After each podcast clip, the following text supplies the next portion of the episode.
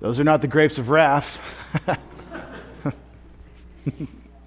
They're kind of in your face the way the photograph works, aren't they? Now, what are we what are we doing with these? What is what is that about? This is the our little sponge activity. To get the kids thinking about the Bible with us. Little family Bible time before we send them downstairs for children's church.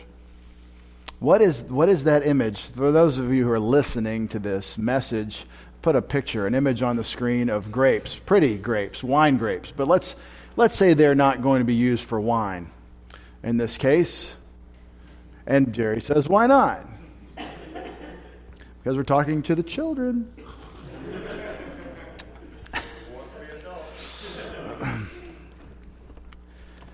so, uh, not the future youth director uh, here.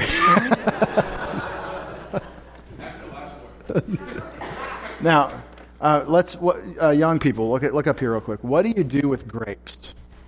What are we going to do with grapes? Let me ask you this. What if we just leave them there for a little while and let the sun, whose rays are just starting to creep through, what if we let that sunrise just bake those grapes on the vine? What happens? They become raisins. See, the kids know where God's candy is. They, they know uh, what, it, what are bees for? Honey. Honey, yeah, they know what all the, where all the sugar sources are. That's correct. And, and um, what do we get from Hawaii? Sugar. Come on, guys. You know that y'all didn't know that part. Well, um, some of you are already packing your bags for Honolulu Bible Church if that's where the sugar comes from. Anyway, um, their grapes turn into raisins. And why do we make raisins? Why do we raise? We don't make them. Why do we raise them? Why do we raise? Get it? Raisins. Nathan, why do we have raisins? Do you like raisins? Yeah, so why do we why do we grow them? To eat them. Do we grow them to just rot and do, and do nothing? Now, I got a question. If you want to grow raisins, do you just do nothing or do you plant grapevines? You plant grapevines. If you want to grow raisins, you have to plant grapevines. Do you know how hard it is to get grapes to grow on grapevines? It is a lot of work. A lot of work to have fruit of the vine come forth with any kind of volume. You actually need a very skilled vintner, a very skilled vine dresser who can come and take care of these little plants. And it's almost a labor of love. I'm sure it is in most cases, a labor of love for someone to come along and let these branches, these vines and branches grow do you know what the, what the grapes will do? They'll lay on the ground. And what happens on the ground? Dirty, yucky, bacteria, we call it. All kinds of problems cause rot. So, what do you have to do with those grapevines as they start to spread out before they start to flower and, and fruit and give us? What do you have to do before the grapes come? You have to do what? You have to lift those vines up and put them on things we call trellises. You have to get them off the ground. Do you know what happens to those beautiful grapes? and those beautiful grapevines and branches, when you get them off the ground, more sunshine. They get more sun. You know what else they get? They get more air. More air. And all these things are how God made them for us to be able to have raisins or grape juice or fermented grape juice. The point is that there's a lot of work and care that goes in to getting grapes. And do you know Jesus? Do you know that. You, okay, go sit down. That's how you kiss. That's how you kiss your kids. Okay. So, do you know that the grapes are something Jesus used many times to teach the people? He taught with wine at the Last Supper, the ultimate teaching illustration. If you drink my blood, you have life. Did you know that Jesus used the grapevine when he taught us what it is to walk as believers in him in this age. He used the grapevine and said, You need to bear fruit. You need to be like a branch that grows lots and lots of grapes. And do you know what you have to do to have that? You need two things. I want all the young eyes to look at me. And that reminds all the. It's funny when I tell the young people to look at me, everybody does. Now, what happens is you've got to have a vine dresser. Who's our vine dresser? God the Father. He's the one that makes sure that we're up off the ground, that the sunlight is getting to us, that we're bearing fruit. Did you know that you have to cut the branches to make them grow? It's called what? Pruning. Yeah, making raisins, talking about pruning. What kind of what's this conversation? You have to cut them. The vine dresser has to come along. Is that a little bit of work or a lot of bit of work? That's a lot of work to make those grapes grow. You can't come back up here, buddy. All of a sudden, I feel like Jeff Dunham. Hi, this is this is Nathan. Now, are you going to bear fruit for the Lord Jesus? Well, I'll tell you how you have to do it. You have to have God the Father as your vine dresser. You know what else you have to have? He asked me to get baptized this year when his brother Elijah did. What did Jesus do for you? What did he do? Yes, you do. What did he do? You're embarrassed? Well, he'll bear witness for you soon enough. But he's told me many times he died on the cross for what? Our sins. He knows the deal. So when you want to bear fruit for the Lord Jesus Christ, you have to have God the Father pruning you and lifting you up so that you can bear fruit. But you know what else you need? The most important thing is you're just a branch. You're just a branch. You're the part the fruit grows on, but you have to stay connected to the vine. Who's the vine? Who's the vine? The answer to most questions in church is Jesus. Jesus Christ is the true vine. And so if you want to be like a branch that grows the fruit that God wants you to grow, like love, like joy, like peace, like the character of Jesus Christ, do you know what you have to do? You have to stay connected to Him. He says, Abide in me, and I in you. Are you going to stay connected to the Lord Jesus Christ? Well, you better get serious about the Bible. We're behind the power curve with you. All right. You need to go back down. Let me pray for our young people.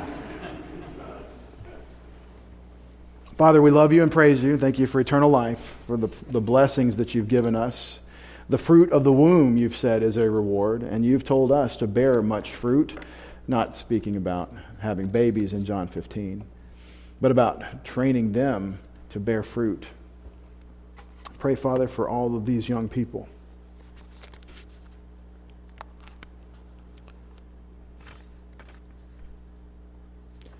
Train them, prune them.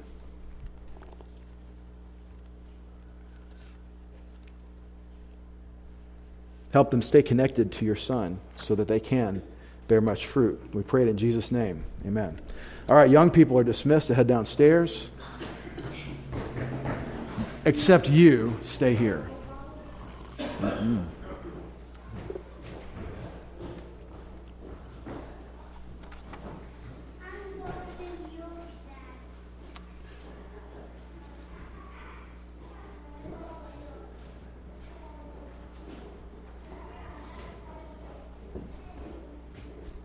Peekaboo.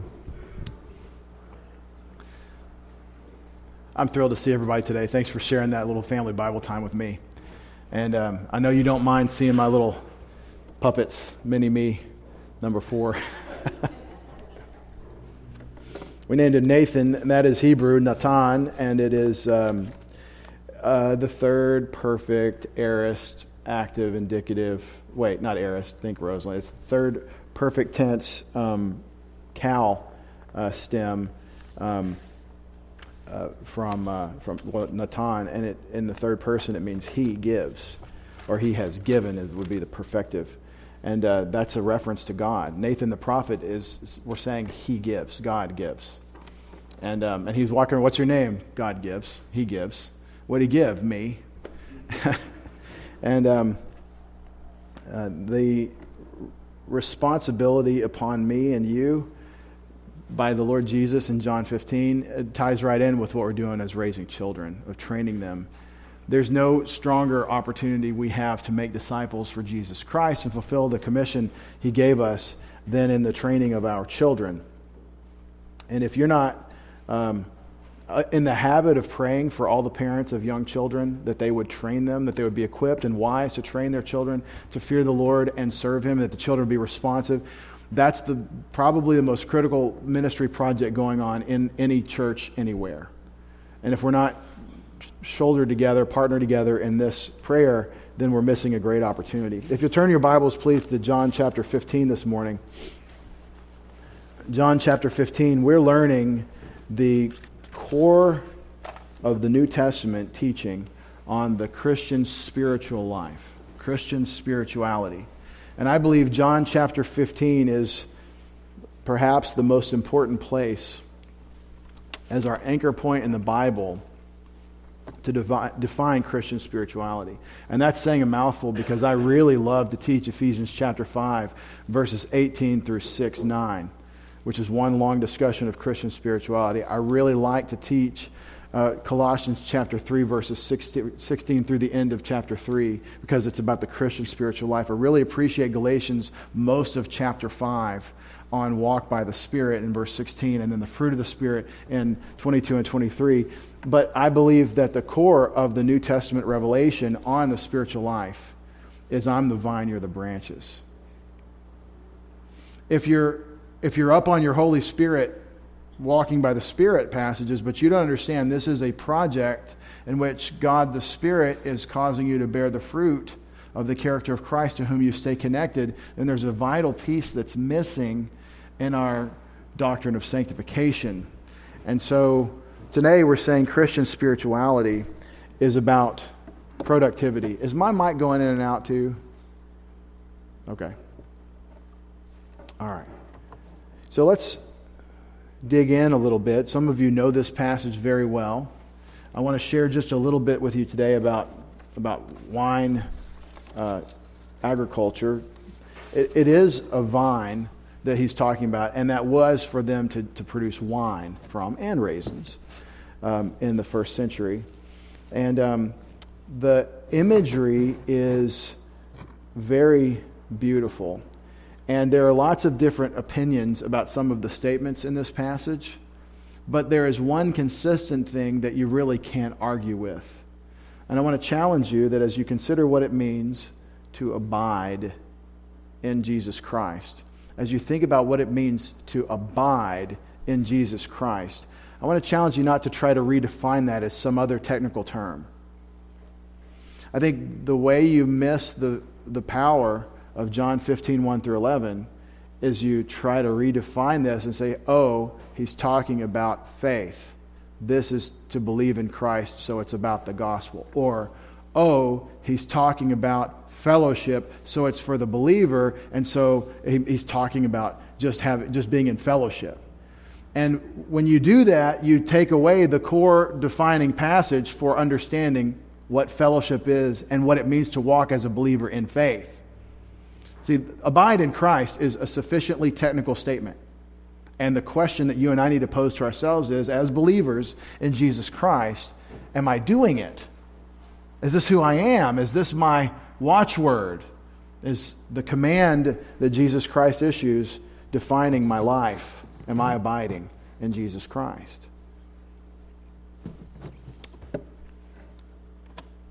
Series of questions I want to ask as we walk through the verses of this passage. And the first is Who is God to you? Who is God to you? And the answer Jesus gives us in verse 1 of John 15.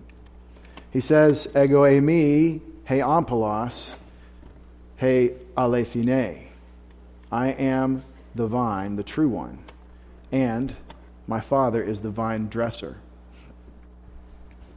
It's very simple baby Greek. It's very easy equative Greek. It's like one plus one equals two. It's that kind of sentence. It really is.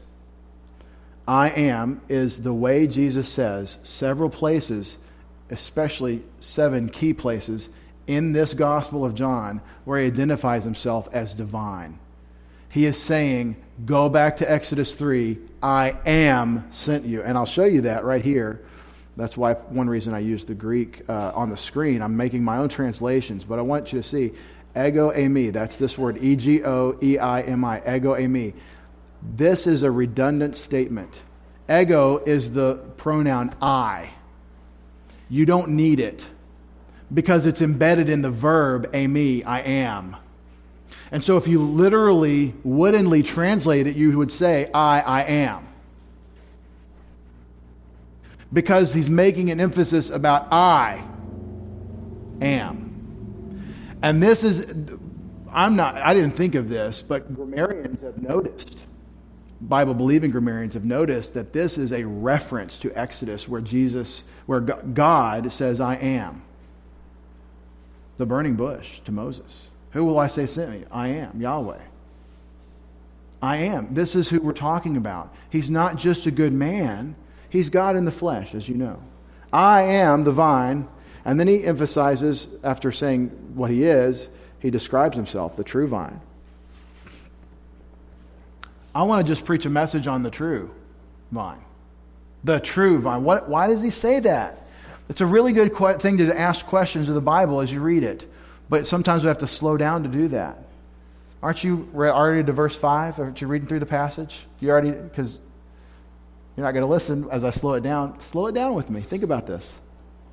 I am the true vine, the true vine. What does that imply about alternative vines? They're the false vine. Now, I believe that when he says vine and branches, he's saying source and output from the source. The, the vine is the plant, and then the branch shoots off of the plant, off of the vine. So, source and the product. So, we're coming from him as our source in a sense. Right? I believe that when you start talking about your source, you're talking about your identity. Your identity. And this is critical if you want to walk as a believer in the Spirit of God. If you want to walk by the Spirit, you have to understand your identity. The false vines are myriad. And you can say, Yeah, I'm a believer. Yeah, I've got Jesus. But if your identity if you're grounding and your source, if you're not rooted in your thinking about who you are as in Christ, then you're in the false vine. You're dealing with the false source. And it's absurd. Now, we do it. There are lots of contenders for in Christ, for our, our identity, lots of false vines. I, even I, a pastor, have had to work through this from time to time. What is on your flag? Right? What, what is your identity? I went across the world with the American flag on my shoulder, and I was thrilled to do it for Christ's sake in my thinking. Really, I think every, everything you do, you should do is unto the Lord. But what's my identity? That American flag for which we bleed and die is not Christ. So let's figure out the pecking order here. That's the point I'm making. You can make a false vine of anything. I'm the true vine. And my father's the vine dresser. Doesn't that put us on the agenda? Doesn't that help us figure out what this is all about? What is really going on? What is God's program for your production? if you ask the question, because you're, you're now I'm a functionary, I'm growing, going to grow fruit, and uh, I'm going to stay connected to the vine. What is God's program for your production? In verse 2, we get the answer Every branch in me which does not bear fruit, he lifts it up, and every one that bears fruit, he cleanses it so that more fruit it bears. Now, I believe that almost if not every English translation Bible that renders the, that word lift up to be takes away, I think every one of them gets it wrong. That's my opinion, my conviction. If it's not wrong that he says it, I'll still tell you he's not talking about you believers going to the lake of fire. Every branch in me that doesn't bear fruit. Now, the reason I take it that airo means to lift up is two main reasons. The word here, to lift up, right here. Every branch in me which, he does, which, he, which does not bear fruit, he lifts up. I take it to mean lift up instead of cut out or take away for two reasons. First of all, that word usually means to lift up in Greek. It can mean to take away, it can mean to remove, but usually it means to lift up. The second reason is because he's talking about growing grapes. Who knows better about how to grow grapes within the creation that he invented and holds together by the word of his power? Who knows better than Jesus how to grow grapes? Nobody. But it turns out the Aggies, that's the viticulturists at Texas A&M, have something to say to all of us about how you grow grapes. Gig them.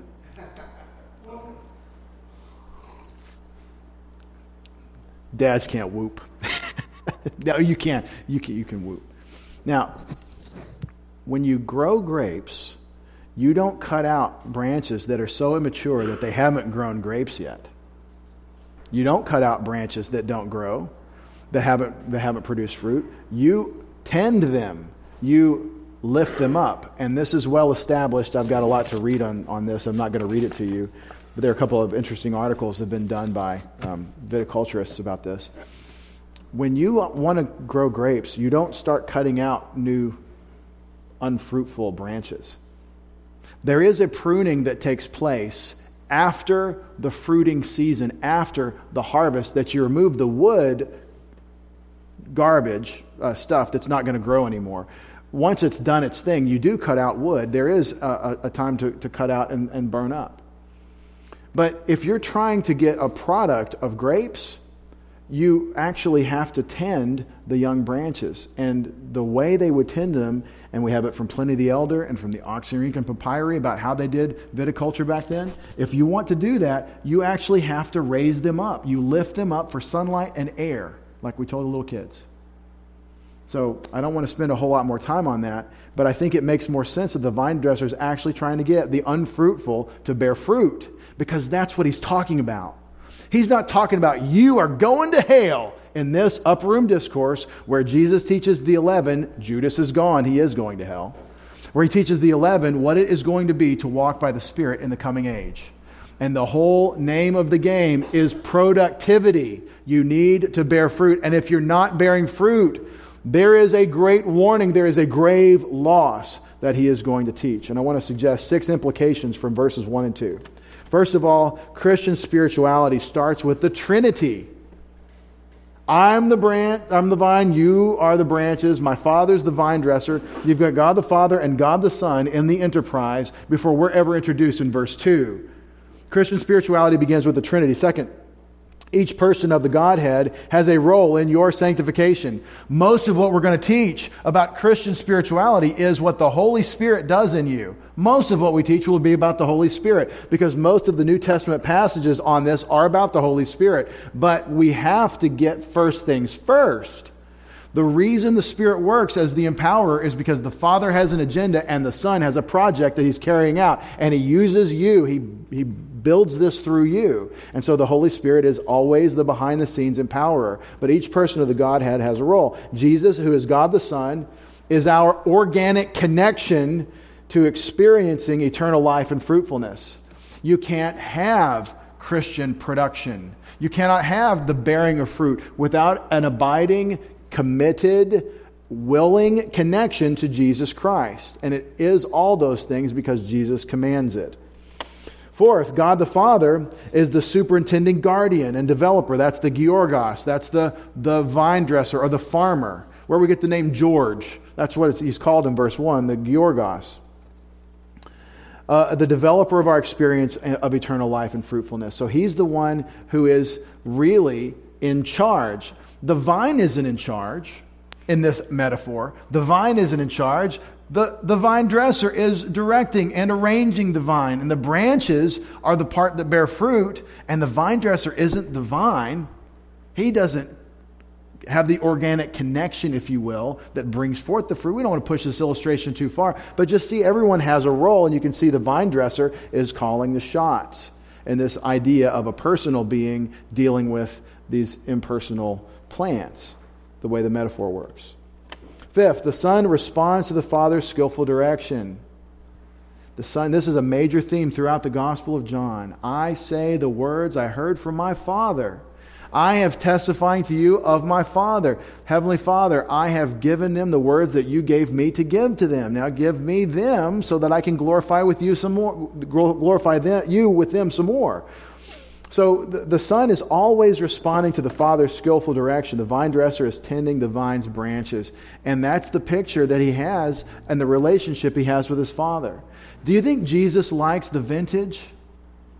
Do you think he likes the project that his father is superintending? Do you think that's a relational thing? Do you think the father looks at his vine and the branches and the fruit that are being produced and, and appreciates what he's doing? Do you think he takes pride in his craftsmanship? I once heard a famous Hollywood celebrity who's kind of retired from, from films and entered into Pinot Grigio vintner, uh, uh, viticulture, where he's, he, he, gra- he raises Pinot um, grapes, which are very temperamental, I guess, and hard to raise. You have to spend all kinds of time on them and sing to them and stuff and whatever. You, you, there's, I mean, you have to regulate their temperature. If there's a, a, a dry spell, you have to do irrigation, not too much. Uh, you have to, they're just very temperamental. And so there's a lot of, of hands on uh, labor that you have to do with these things. And I heard this celebrity say, um, it's, it's, something that just completely consumes you. I just love it so much. I love what I do, and I love seeing the bottle of the product that has been produced from my vintage. Do you think God the Father loves what He gets out of us when He is able to prune us and tend us? So that we, the branches, staying connected to the vine, are able to bear fruit. Do you, do you see this is not about us?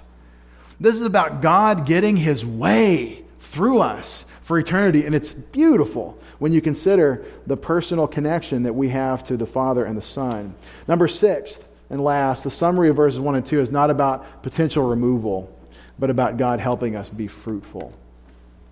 He's not starting off telling you you're going to hell. For sure.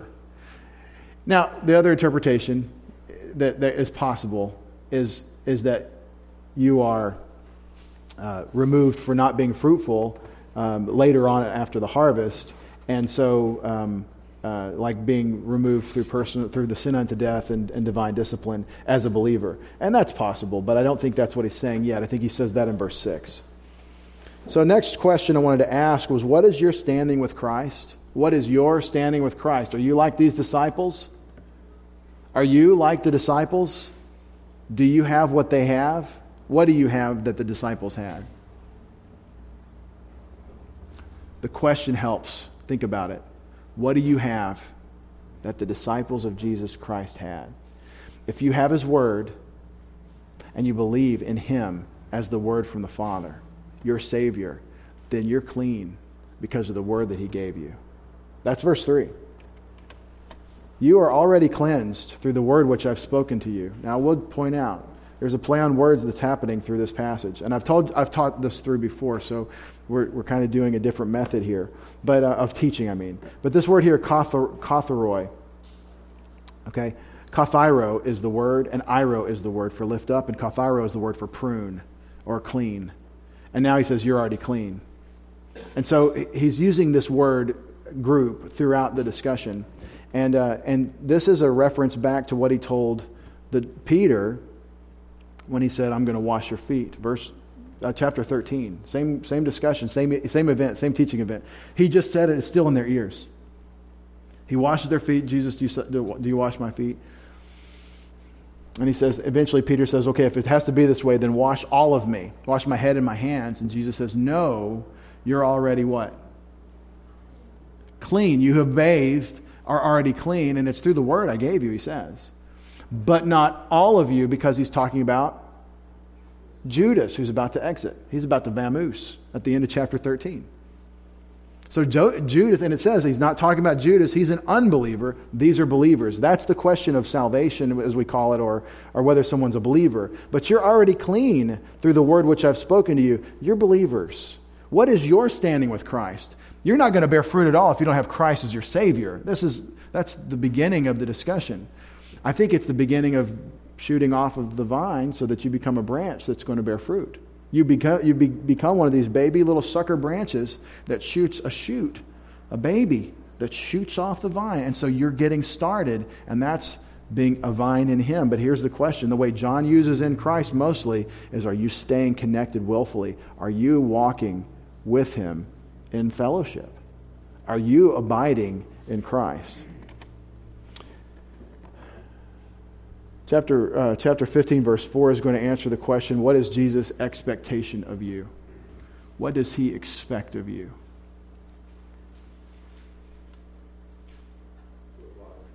Yeah. He expects you to cash the check for a billion dollars that he's writing you right here. He expects you to take him up on his offer of intra Trinitarian fellowship. See, fellowship is not something we just throw around and say, well, if I confess my sins, then I'm in fellowship. That's not the way the Bible presents it. You should be confessing your sins for the filling of the Spirit because you want the Spirit to have His way, because so that you're not being arrogant anymore. You're submitting to God, so that God has His way, so that you are being filled by the Spirit, so you do walk in fellowship. But, but to say, well, I, I just I confess, so now I'm in fellowship. That's not what the Bible teaches about this. That's not how it's presented. What's presented is from eternity past, Father, Son, and Spirit have eternally coexisted as one God in three persons with perfect rapport, perfect joy, perfect bliss, perfect fellowship, perfect partaking together of the righteousness that is inherent to the, to the Godhead three. And that eternal dance of fellowship has been opened. That's chapter 14, has been opened to you you are introduced into the club that has been a very exclusive matter. And the only way God can do it is if you're already clean because of the word I spoke to you. This is not for unbelievers, this is for believers. But it's a beautiful invitation. What is Jesus' expectation of you? He throws you an imperative verb abide. Meno. M E N O is the Greek. M E N O. Has nothing to do with fishing. That's M I N N O W. Now, I know I say minnow and minnow, and it sounds the same because I'm Texas.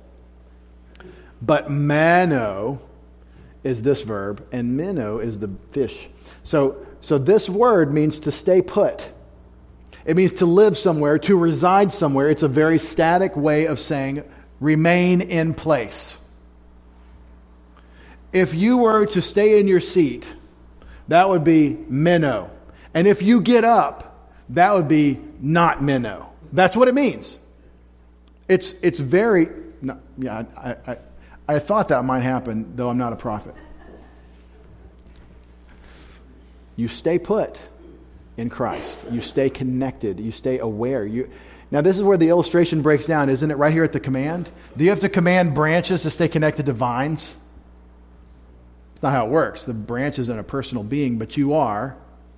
And you, this is not some sort of deterministic philosophical construct where God, by commanding it, secures it. He commands it, and you now have a responsibility to stay connected. This is one of the great insights. This is one of the great insights that got Chafer kicked out of the guild. Lewis Sperry Chafer, founder of Dallas Seminary, got kicked out of the guild because he said, and he that is spiritual in 1918, he said in this little book that there is a partnership, a synergistic work between the Father, uh, uh, between God and the believer in the spiritual life. Like right here, where Jesus issues the command and then we issue the obedience. We do what he says. And specifically to stay connected to him in a personal fellowship sense. Abide in me and I in you. Now, he doesn't have to command himself. He says, That's the deal. You stay connected to me, and I will stay connected to you. There's kind of an if then there in that, in that clause. Abide in me and I in you. That is his expectation. Now, I've painted it as a billion dollar check that most people don't cash. I hope you understand it is the privilege of privileges there is no fame, there is no wealth, there is no riches that can compare to the invitation of the Son of God into the fellowship that obtains between him and his Father and the Holy Spirit from eternity past. There's nothing. There's nothing greater than stay connected to me. And he's going to tell you how. But don't change the meaning of meno from something besides an intentional, willing connectedness, a dependent connectedness to Jesus Christ. I think he's really good when he says, abide, stay, don't drift, don't wander, don't embrace lesser gods and make them idols when I want you to stay connected to me. Don't embrace the false vine, stay connected to me. But this passage is about production. So in verse 4, we answer the question how can a believer produce? How will I get fruit? How can I have this result? The answer Jesus provides us when he says, I am the vine. Figure out who I am. Figure out who you are. Don't be floating around disconnected from me. That's an absurdity. Your identity is me. Your genetics spiritually come from me. I'm the, I'm the plant, and you've grown off of me. So stay connected. As we break the metaphor, you, the personal being that you are, created in my image, you stay intentionally connected. Yes, there's trust in this. Yes, there's dependency. There's also attention, there's concentration, there's discipline, there's abstinence from things that would break this connection. I saw a breaking of a connection like this in a dramatic way in, um, in March of 2017. We got home, I believe it was from, from the, my dad's homegoing and the funeral and so forth. We got home and they, y'all had still been having uh, blizzards up here, you know, almost into February. We get back in February from a long sojourn in, in Texas. There was thunder snow. It, it stormed and lightninged snow. That is awesome. I mean, that is, Texas doesn't have that. We, are, we got some powerful things. There is a giant tree in my backyard that if it fell toward the house, it would hit the house and then the, probably the neighbor's house. I mean, it is huge. It's, it's like this big around. And uh, I'm not exaggerating. There are four or five trees that have grown out of the top of it, 30 or 40 feet up, that are this big growing out of the top of this thing. And guess what we were going to do with it? Five little boys. Yeah, we were, before thundersnow going to build a treehouse with this thing, weren't we? Yeah. No more. Nay, nay. the Lord took his divine lightning machete and he chopped that tree off bam, right there where you would hit a limb with the machete to knock it off a tree, if you're limbing a tree. He hit it perfectly with a giant bolt of lightning. I know because when we got home, I saw the evidence. I did a little CSI of my backyard. There was a tree laying at the foot of this tree, a smaller tree, and there was a big black hole where God had macheted off with lightning this giant tree. One shot. I think he did it with one shot. I wouldn't have been able to do it with one shot. bam. I mean, what kind of lightning strike was that? I wish I could have seen it. That would have been awesome and frightening and probably uh, devastating uh, to, to your vision. But, but anyway, one strike of lightning knocks this thing clear off and it falls straight down. And there's char marks, machete marks there, and there's char marks on where it was. And it's perfect that God did this. I mean, it looks like a gigantic, like a giant's version of what I do when I chop a, a limb off with a machete. It was awesome no more treehouse in that tree. That tree is going to die. That's a dramatic image of not abiding, okay? That thing got disconnected. Now, had it stayed, that thing would have kept growing. It would have kept growing and been a beautiful, it was a beautiful tree, and now it's a deformed tree that will eventually die, as one of my dear friends has shared with me, uh, looking at it as a tree man. That that tree is done. And, um, and somebody with a much bigger chainsaw than me is going to have to address that sometime in the distant future, hopefully. So, um, this is a beautiful image, though, of what you and I do when we disconnect ourselves by our inattention, by our lack of concentration, by our disengaging from the risen Christ. And we do it, we drift. What's that old hymn? Uh, uh,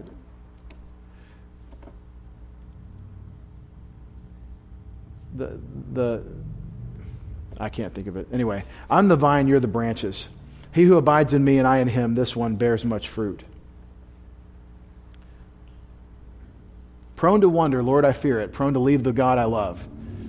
You know, that, that, that, come thou fount of every blessing. Yeah, that, that, that line, prone to wander, God, I feel it prone to leave the God I love. This is what Jesus is talking about. This is what we mean when you're, you're like, well, um, I've got big decisions to make. Jesus doesn't enter your decisions. I'm gonna, I've got some free time, free money, free whatever. Jesus never enters into the thought process of how do I relate this to my life. I am uh, going to pursue uh, the opposite sex for romance and, and riches for marriage. Never think about Jesus Christ. We got to do something with our kids. Jesus doesn't enter, enter, into it. It's the secular worldview that Jesus is militating against when he says, stay connected. I'm the vine, you're the branches. This is how you produce. He who abides in me and I in him, this one bears much fruit. Doesn't that make sense? If you've got a good plant and you stay connected as a good branch off of that good plant because you're part of the plant, doesn't it make sense that you're going to have the best grapes? I mean, don't you want to see the works that Jesus Christ brings forth through you? Don't you want to see the production? It's awesome. I I look at some of the work I've done, and maybe this has happened to you. You've looked back over your life, some of the decisions or some of the things you've done or built, and said, I know so much more now, and that was rough. Oh, that's rough. I don't want to think about it. This is how I started feeling in my 30s about uh, when I was in my 20s, being a young man. It's that older man shame of young man time that makes uh, field grade officers so rough on lieutenants. Because you look back and you're, oh, we're just so rough. But this is the beautiful part. You don't have to cause the fruit to grow, you don't have to quality control it. This will grow on you, but you've got to stay connected. You will bear fruit. This one bears much fruit. And then the strong challenge because apart from me, if you're like that branch that got knocked off, if you disconnect, you can do nothing. Now, we're right to say that the believer walking by the Spirit, having fellowship with God, partaking of the Word of God consistently, where it's informing our choices, it's giving us our joy, it's stabilizing our thinking, where we're really walking by the Spirit and therefore bringing forth the character of Christ, or He's bringing it forth in us. When we're in that having fellowship mode that the church in, in America doesn't really know about very much because it's either emotionalism or, or, or Sunday only nod to Godism, but it's not an abiding, consistent, momentous walk with Christ.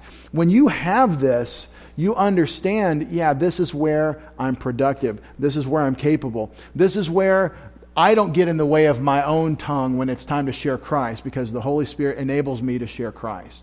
Or my fear of being rejected doesn't stop me from telling someone about my Savior. Or where I am so much more on mission than worried about social consequences that the mission dominates and I'm willing to step out in faith with Christ and tell someone, here's my concern, here's what I observe, here's my love for you and we put it out there and they can reject it, but we're walking by the Spirit and we're capable. And we're like the Apostle Peter in that sense. He equips us to do what he wants us to do. When Peter is empowered by the Spirit in Acts 2, he can preach Christ and he's not afraid of dying.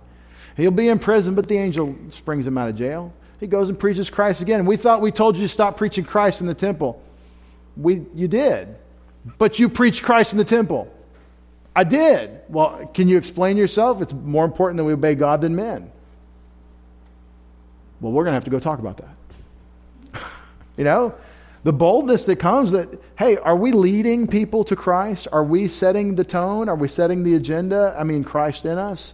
Or are we responding and submitting to the broken culture?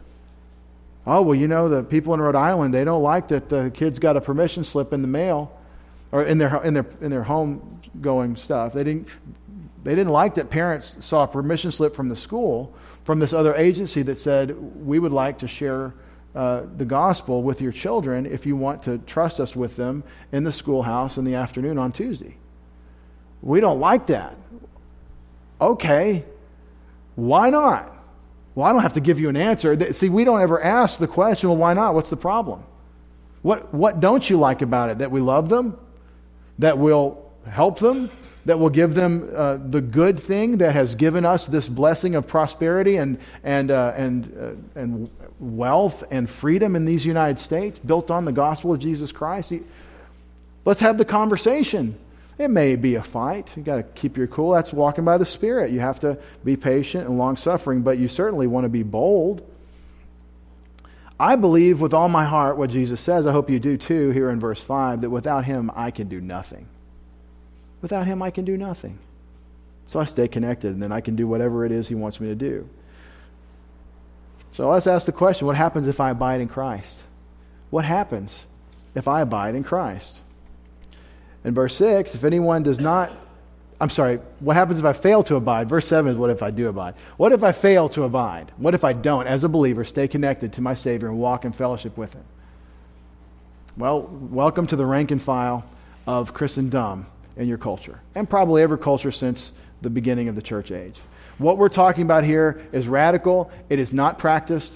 Christianity has been not been tried and found wanting. It's been found hard and never tried. It's it's this puts you in a small minority if you do this. But if you'll do this, you'll receive uh, the reward of bearing fruit. But if you won't, you'll be thrown out like a branch. It's withered, they gather them together, and in the fire they throw them. And that is not the lake of fire. Most of the time, fire is not talking about the lake of fire in the New Testament. Usually, it's talking about judgment in some kind. And the place where you find failure to perform in the spiritual life you've been given with flames very explicitly is in 1 Corinthians chapter 3 where the wood, hay, and stubble are burned up. And you could say, but that's not you as a vine being burned up, or there's no burning of you. That's the burning of your works. And some have said, well, that's in this verse, and I don't think it is. I think he's just talking about the vines. They get burned up. And uh, like, like, like you would think you would do a vine, you get all the, the, the scrap stuff and you go burn it, like Pliny the Elder said. But here's the thing.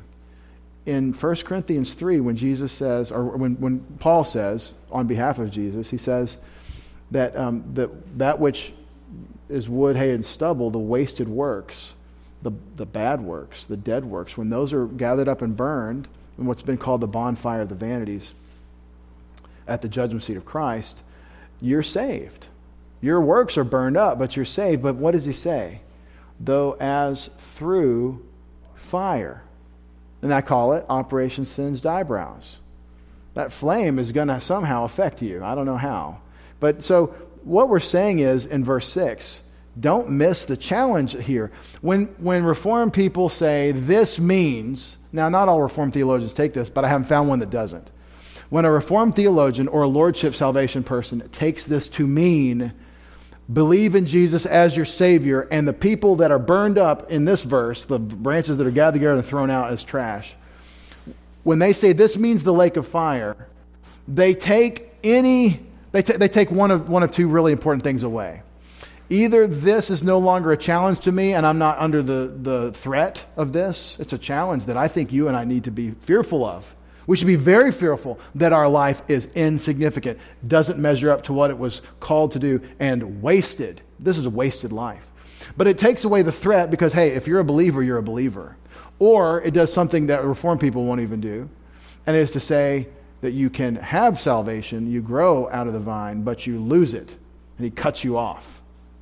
Contrary to what Jesus teaches in John chapter 10, nothing takes them out of my hand. So you either have to contradict eternal security or say that this is not applying to you if you're a believer. And so, how many believers do you know that are benefiting from the challenge of stay connected or there is waste and loss and judgment. I think this applies to you and me very much, and only to us if we believe in Jesus as our Savior. Every vine in me. You're a part of the, every branch in me. I think you're part of this, this plant. In fact, I'm, I'm challenging you to see that you're part of this plant. It is burned up.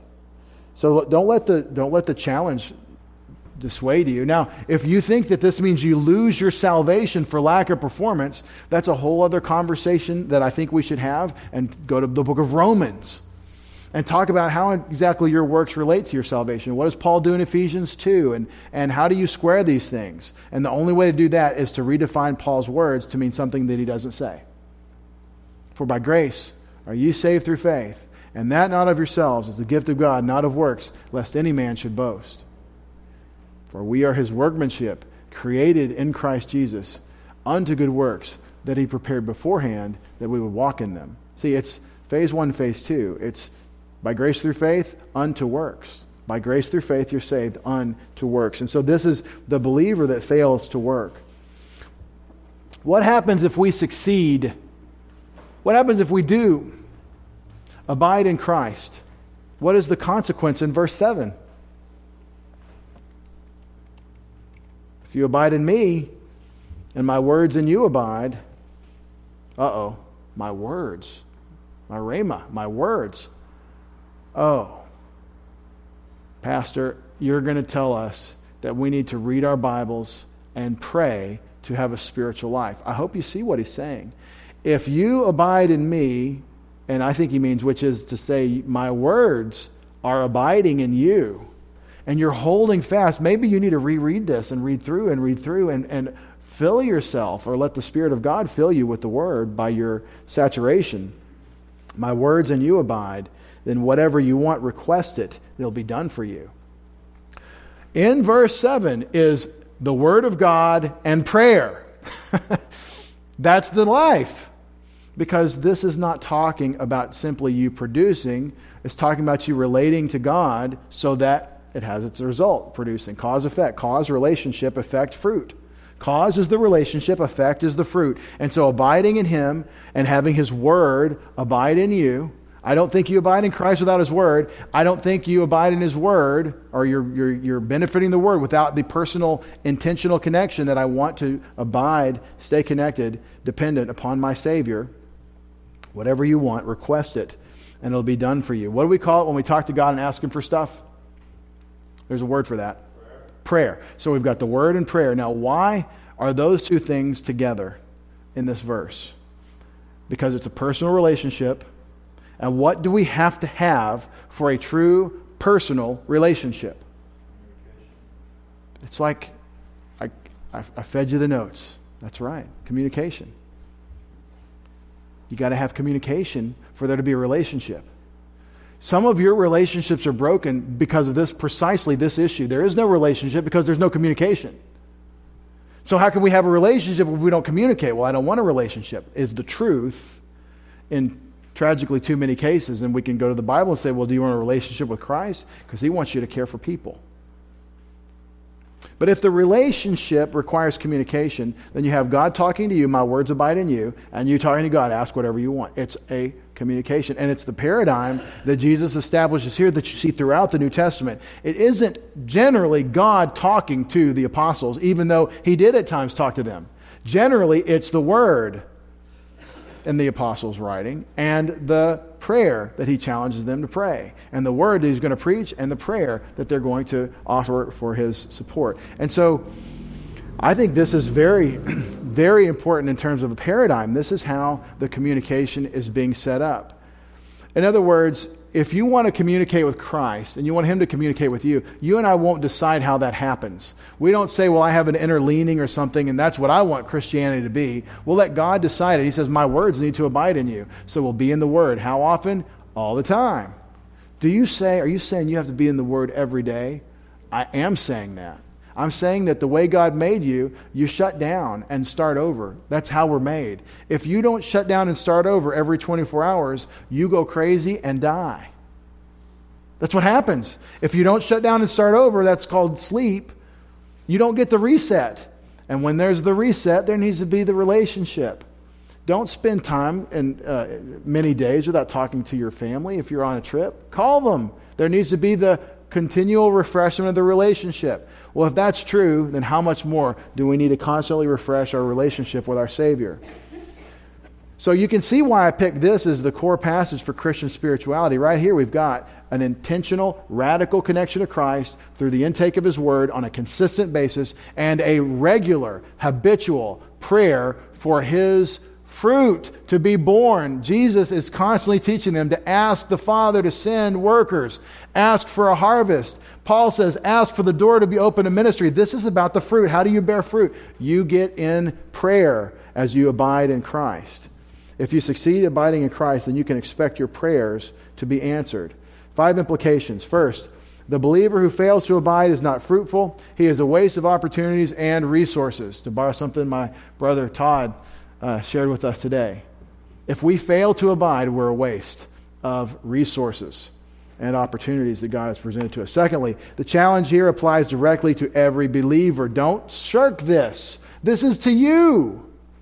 I have a friend that says, no, this is just to the 12 or to the 11. It's just Jesus talking to disciples. That's, that's bad, bad exegesis. That misses the whole point of the discourse that John is writing for our benefit. There's something very important at stake for you, so don't dodge it. You don't want to suffer the burning judgment that he's describing, and it is not the lake of fire. Third, Jesus isn't talking about our standing in him. That's your new birth and position in Christ. But the state of our relationship. Are you walking? Are you enjoying eternal life? When you first believed in Jesus Christ, you received eternal life imparted to you from God. It's called the new birth, and you will receive new life. But the question is, believer, are you living it? Are you living that new life? Fourth, This abiding in Christ, which is having fellowship with God through the Word, is the basis for successful Christian performance. It is the baseline.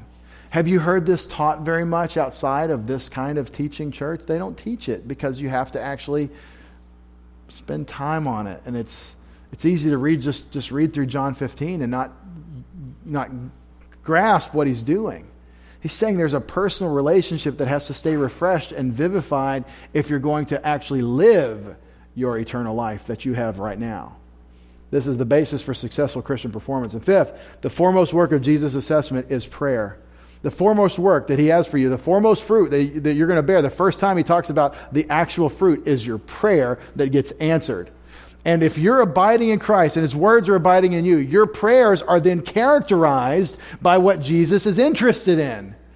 And if you ask the question of the Bible, and you open your heart to what He would tell you, what God would tell you through the Bible, what are your interests? What is your dominant interest? Do you know what you find He tells you? It isn't your spiritual growth, it isn't your uh, temporal and eternal blessing, although that's part of it. It's not the things that we think are the things. Do you know what He's concerned about? People. For God so loved the world, He gave His only begotten Son. He loves those who bear his image. And he's not willing that any should perish. And this is the type of prayer that you find the New Testament directing us toward. Not about our, oh God, help me moments, although we do call out to him and we need to, for sure. But the prayers that we're talking about that bear fruit are on his mission. It's branded. We're Christians. We have to see it this way. Is this empowerment about us? You know that I think the answer is no, but I want to show you why. Is the empowerment that we receive to have our prayers answered that are within His purview, within His interests, because His word abides in us, is this about us? Verse 8 In this He is glorified, my Father. In this He, my Father, is glorified, that you bear much fruit, and, you, and that you become my disciples. That you prove to be. It says become, ginomai, to be or become. Either that you are my disciples, you become my disciples. Let's don't make this mean something it doesn't say. That you become my disciples. He's glorified by this. Now, the disciples are hearing Jesus. He's going to be crucified the next morning or the next day, and then he's going to be raised on the third day, uh, two days later Friday, Saturday, Sunday. He's going to raise on, the, on, never says after the third day, says on the third day, like 12 times in the New Testament. If it was a Sunday resurrection, then, it's, then, then he's raised on the third day, and, we, and it was. So if Jesus is raised on the third day, what are the disciples supposed to do? He told them, go before go to galilee and i'll meet you there. I'll go before you and um, and and i have more to teach you. And they didn't because they're afraid. And you know the story of the resurrection sunday is a big fail on the disciples not believing what jesus had said. See they're not quite there yet. Peter still has to be restored at that point because he's denied christ three times they're not discipled up, even though they're the disciples, even though they're going to soon receive the Great Commission. And I contend they really aren't where they're going to be, where we are called to be, because they don't have the Holy Spirit yet, because he hasn't yet been glor- the Son hasn't been glorified. But this is what glorifies God the Father that you bear much fruit, that you become my disciples. What has prompted Jesus to extend this fellowship and empowerment? What prompted him to do this? We're almost done. For those of you counting, we're going to number 11. What prompted Jesus to do this? Just as he has loved me, my Father, just as the Father has loved me, I also have loved you. Abide in my love. Command, abide in my love. This is all about personal relationship depending on consistent communication personal relationship depending on consistent communication and it's delegated. The father uh, we have in 1 corinthians 11 that the father is the head of christ and christ is the head of the man and the man is the head of the wife. The headship principle is coming through here. What does the head do? He passes down his ethics his commitments his mission. So the Father loves the Son, and the Son abides in the Father's love. And He sends the Son to project that love to us, and then we abide in the Son's love. And so it's this, again, this love picture is the intra Trinitarian fellowship that we're talking about. Love is fellowship because we're enjoying the righteousness, the justice, the supreme glories, and the character and the virtues of Christ together with Christ and admiring them in Him. Just as I've loved you, abide in my love. So, this passing down of this relationship from the Father uh, to us, it's a no brainer. If I could be a little vulgar on Sunday morning, a no brainer to go for this. This is life. If you, if you can get hold of this, let go of everything else. This is discipling up. This is, being, this is doing what, it, what life is about. Todd talked about making the most of your, of your resources in time and money. And we've got a, we've got a, a financial strategy to invest. He, he could show you how to invest in a way that consistently does much better, consistently, and much safer than pretty much anything I've ever seen. And I, but I haven't seen much. But, but it's, I'm very impressed by the method that he studied up and developed and has, has offered to show us if you're interested. Well, this is what we're talking about here, though, in that vein, is an eternal investment of yourself and all that you are in eternal dividends. This is something to really hang on to that the Father, the Creator of the universe, has invited you to stay connected to Him. How does obedience relate to fellowship? Isn't that a great theological question? Uh, y'all already know, if you're learning stuff today, I hope, and, and maybe it's a refresher, but um, how do you break fellowship with God? Personal sin. And what is that? What is personal sin? Well, if you have theological categories and not a lot of Bible, you might say, well, sin is what you do that disobeys when God says not to do something. He said, don't eat from the tree, and you ate from the tree, so you transgress, so that's a sin. But I think sin is a bigger category than when God says, don't gossip, and you gossip, or when God says, don't murder, and you murder. I know that those are sins, but I think sin extends beyond that to when we disobey God when you disobey God, when God in his righteousness says, This is the way, righteousness and sovereignty combine and say, Do this, and then we in arrogance and wickedness say, No to God. Now, Adam and the woman said no by eating the tree. We say no by not loving as we've been commanded. The difference between a sin of omission and commission, when you talk about the righteousness of God and transgressing it, I don't really think there's a difference. In fact, I think that what you and I think of as sins I think we should expand that category and we should be really keeping short accounts because we're omissive. All of us are. We don't abide as we've been commanded. Is that a sin? Well, he told you to do it. If you don't obey the Lord Jesus Christ, are you arrogant? Let's start with that. How does obedience relate to fellowship? If you keep my commandments, then you abide in my love. You will abide in my love. Just as I, just as I the commandments of my Father have kept, and I abide in his love. See that verses um, 9 and 10 go together about the relationship. Love and obedience are hand in hand. And it, especially when it comes to the command to love. If I don't love you, sit still. We're almost there. We really are. If I don't love you, then I'm not obeying Jesus Christ. If I'm not obeying Christ, I'm not loving him. If I love him, then I'm going to obey him and then I'm going to love you. Personal relationship has this result. Now, I'm giving you my favorite example of fruit. Jesus mentioned prayer. I think that's the most important way you love me. You love anyone as you pray for them. The most important way you love someone, seek their best, ask God on their behalf, is to pray for them. Now, love is the first fruit of the Spirit in Ephesians or Galatians 5:22. Love. It's the beginning of the fruit of the Spirit. And here, keep my commandments, love one another, abide in my love. That's to stay connected and to stay obedient. Can you abide in Christ and disobey him? You can't. Does that break fellowship with God? It does. Is the writer John telling us what to do about that in 1 John chapter 1? Yeah. When you break fellowship, it makes you dirty, and he needs to clean you up again. And that's 1 John 1 9. And we're not wrong for emphasizing it, but we need to understand what's actually going on. Obedience is central to the Christian spiritual life because it is the way you move forward in every action of love for your Savior. It's a personal relationship. Last question, I think.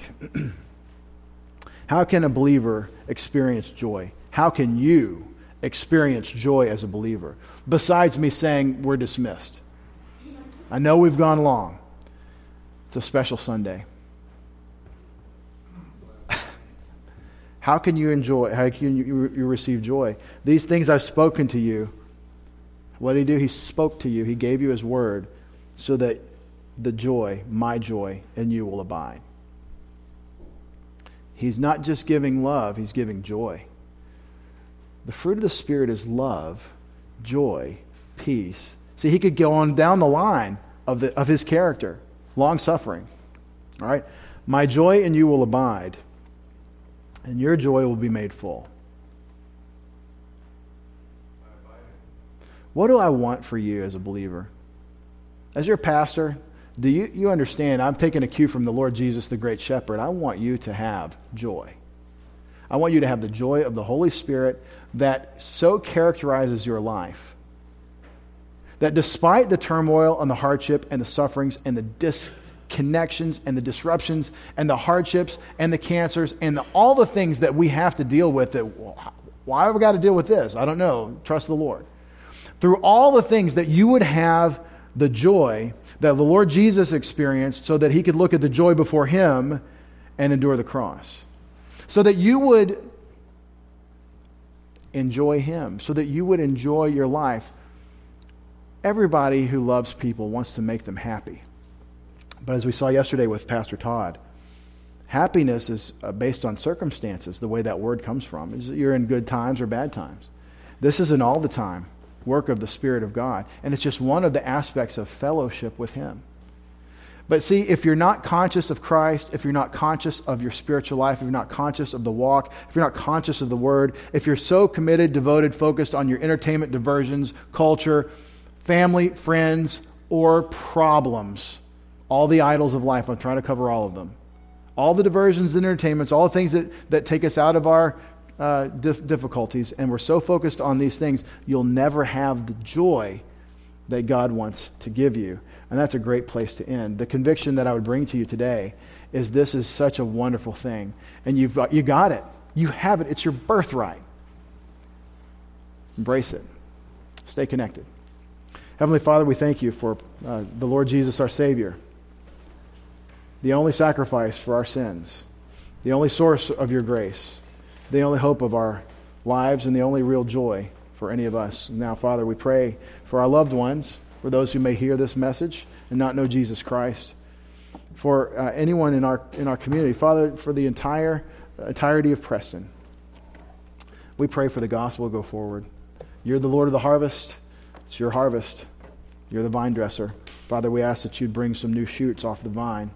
Let us be part of that process. Let that be some of our fruit, that we would share Christ it's our prayer in His name as we abide in Him that you would do so. In Christ's name we pray. Amen.